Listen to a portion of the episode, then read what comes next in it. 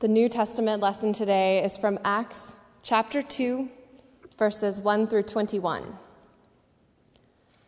When the day of Pentecost had come, they were all together in one place. And suddenly from heaven there came a sound like the rush of a violent wind, and it filled the entire house where they were sitting. Divided tongues as of fire appeared among them, and a tongue rested on each of them. All of them were filled with the Holy Spirit and began to speak in other languages as the Spirit gave them ability. Now, there were devout Jews from every nation under heaven living in Jerusalem. And at this sound, the crowd gathered and was bewildered, because each one heard them speaking in the native language of each. Amazed and astonished, they asked, Are not all of these who are speaking Galileans? And how is it that we hear, each of us, in our own native language? Parthians, Medes, Elamites, and residents of Mesopotamia, Judea and Cappadocia, Pontus and Asia, Phrygia and Pamphylia, Egypt and parts of Libya belonging to Cyrene, and visitors from Rome, both Jews and proselytes, Cretans and Arabs, in our own languages we hear them speaking about God's deeds of power. All were amazed and perplexed, saying to one another, What does this mean? But others sneered and said, They are filled with new wine. But Peter, standing with the eleven, raised his voice and addressed them Men of Judea and all who live in Jerusalem, let this be known to you and listen to what I say. Indeed, these are not drunk, as you suppose, for it is only nine o'clock in the morning. No, this is what was spoken through the prophet Joel. In the last days it will be, God declares, that I will pour out my spirit upon all flesh, and your sons and your daughters shall prophesy, and your young men shall see visions, and your old men shall dream dreams. Even upon my slaves, both men and women, in those days I will pour out my spirit, and they shall prophesy. And I will show portents in the heaven above and signs in the earth below blood and fire and smoky mist. The sun shall be turned to darkness and the moon to blood before the coming of the Lord's great and glorious day. Then everyone who calls on the name of the Lord shall be saved. The word of the Lord. Thanks be to God. Has anybody told you today that you're the beloved of God? Ah, you are, beloved sons, beloved daughters.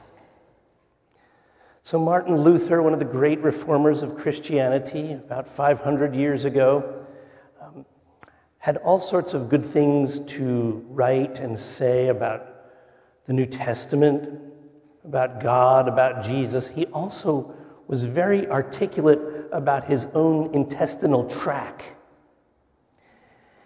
and he was known to uh, have been asked once about discerning whether something was of the Holy Spirit or not.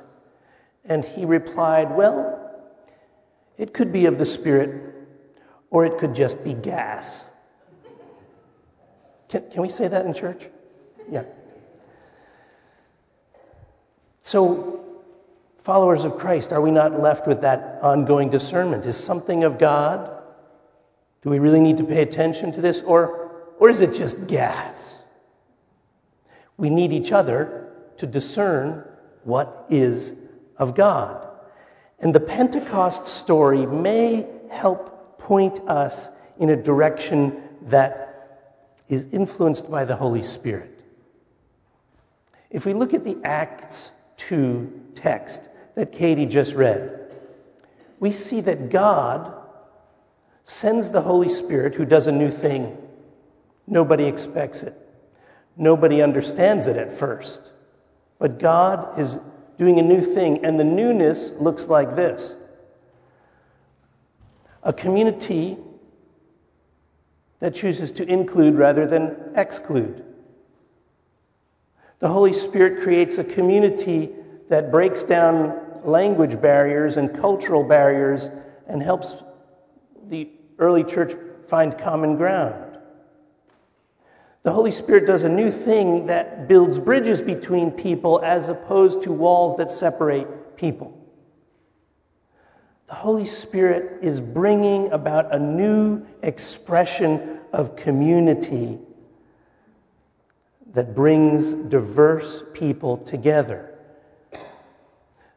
Now, the diversity doesn't mean they all believe the same thing or express their faith the same way. It's not uniformity, it is unity. Do you see the difference? The Holy Spirit creates a new church, a new community that is not uniform, but has discovered a way to embrace unity in and among its diversity. That may be some guiding principles for us to discern what is of the Holy Spirit. The passage from Acts begins by saying there were Jews and proselytes. Well, as I was reading that this, this week again, it just stopped me in my tracks because the early church did not have an easy time with that. The early church wrestled with who could be a true follower of Jesus? Could an uncircumcised man be a true follower of Jesus? And they argued for centuries whether someone had to become Jewish first, a man would have to be circumcised first, and then convert to be a follower of Jesus. And others said, to be a follower of Jesus, it has nothing to do with circumcision. Fortunately, we don't debate that anymore. The Holy Spirit led the church to realize it's really not important. It's, a, it's about the heart of a person. And then the, the passage goes on and says not only were Jews and proselytes there, but Phrygians and Pamphylians. These two groups didn't like each other they told jokes about each other. The Phrygians would tell Pamphylian jokes, the Pamphylians would tell Phrygian jokes, and it got worse. They didn't like each other's culture. They didn't like each other's language. They didn't like each other's history. They didn't like each other's heritage. And yet there they were at this first Pentecost where the Holy Spirit said, Yes, you two tribal nations are now going to be followers of Jesus together. God's doing a new thing, forming a new community. At the first Pentecost, there were Europeans and there were Africans. And there were folks from the Middle East. If you can picture the Mediterranean, everywhere around the Mediterranean basin was represented at the Pentecost the Spirit was doing a new thing, saying, I need you all to figure out how to be community together. Because if you can figure it out, the world will be a much better place. It even says in the scriptures immigrants were there. Immigrants. Immigrants. Part of the early church, part of the birthday of the church and then you can imagine this scripture being read almost with whispered, hushed tones. Even, the word is even in the scriptures, even Cretans and Arabs. How about that? Arabs and Jews at the beginning of the church, understanding each other by the gift of the Holy Spirit, sharing food with one another, praying together. What happened at Pentecost in the year, give or take a few, 33 AD, may be helpful for us as we Christians try to be the leaven in the loaf of this global community that is wrestling with how do we find community together. Have you heard that the, there are conversations and rumors about the United Methodist Church splitting? Let me just see a show of hands. I'm steeped in it, so I hear it all the time. Okay, maybe a third of our congregation has heard that. Now you've all heard it. There's rumors. that the United Methodists won't be able to figure out how to find community together because we can't agree on issues of sexuality and issues of homosexuality. And we are a global denomination. We have Methodists, millions of Methodists in Africa, in the Philippines, in Europe, in South America, in the United States of America. And we get together once every four years and we, we battle over homosexuality. And it's not civil, and it's not fun to watch. It's deeply painful. Do you think that if we read this passage of a new Pentecost, a new Holy Spirit, it wouldn't include the Phrygians and Pamphylians, the Cretans, and the Arabs, but maybe just for Methodists, it would include United Methodists in the North Georgia Conference and United Methodists in the North Katanga Conference in the Congo. All coming together. Maybe it would include United Methodists in Texas in the Texas Annual Conference and United Methodists in the New England Annual Conference, both of whom have boards of ministry that disagree on what questions are permissible to ask in the ordination process. New England says we're not going to ask any candidate what they do with their genitals and with whom. North Texas Conference says we may ask. Maybe this new Pentecost story would say folks from the Western jurisdiction, which ordained an openly lesbian bishop, and folks from the South Central jurisdiction, which brought a suit against them, maybe the two of those jurisdictions can figure out how to follow Jesus together and how to model what it is to be a community that honors context, contextual expressions of the Christian faith. To be contextual in New England is to say, we welcome the LGBTQ community. Contextual in North Georgia or in Texas or in Liberia or in North Katanga might be very different.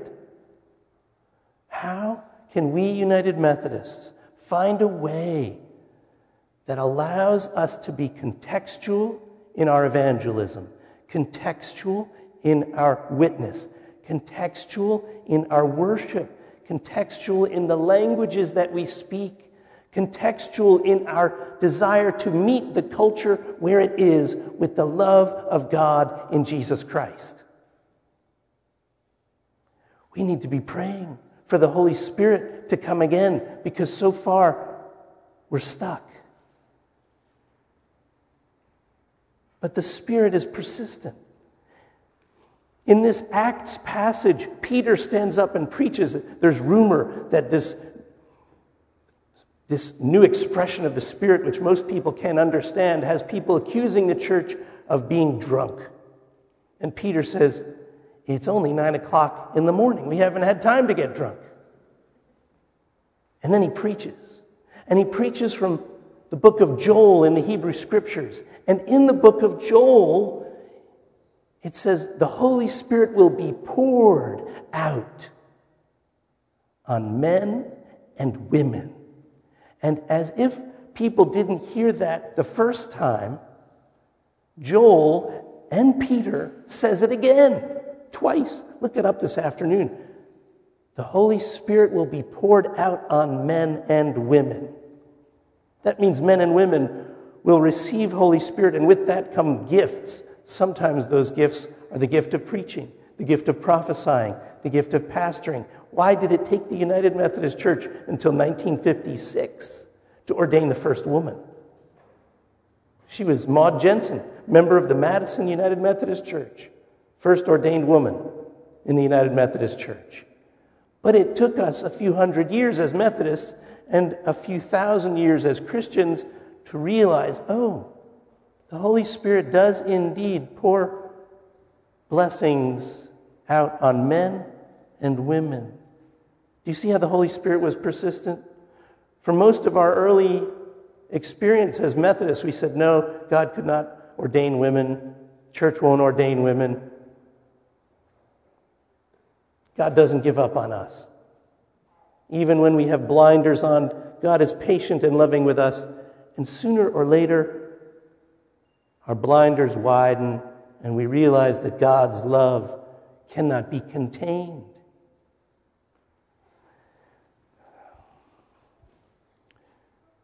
Friends, next week we're going to have two baptisms.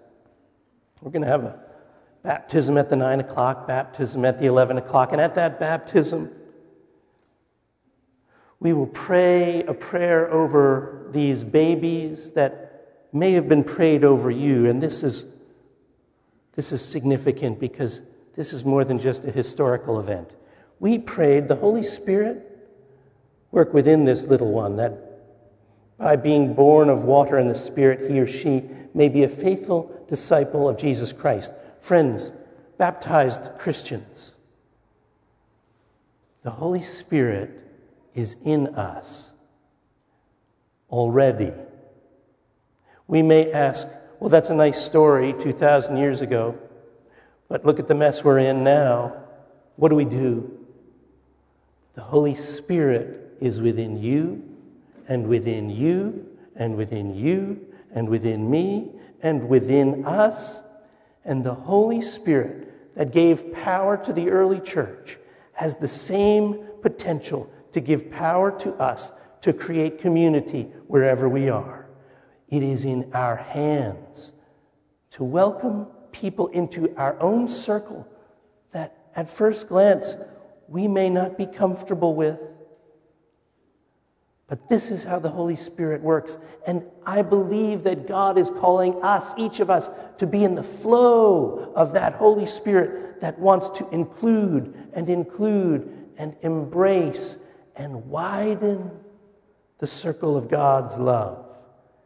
And each of us can do that in every day of the week. It's got to be done every day of the week. Sunday's not enough.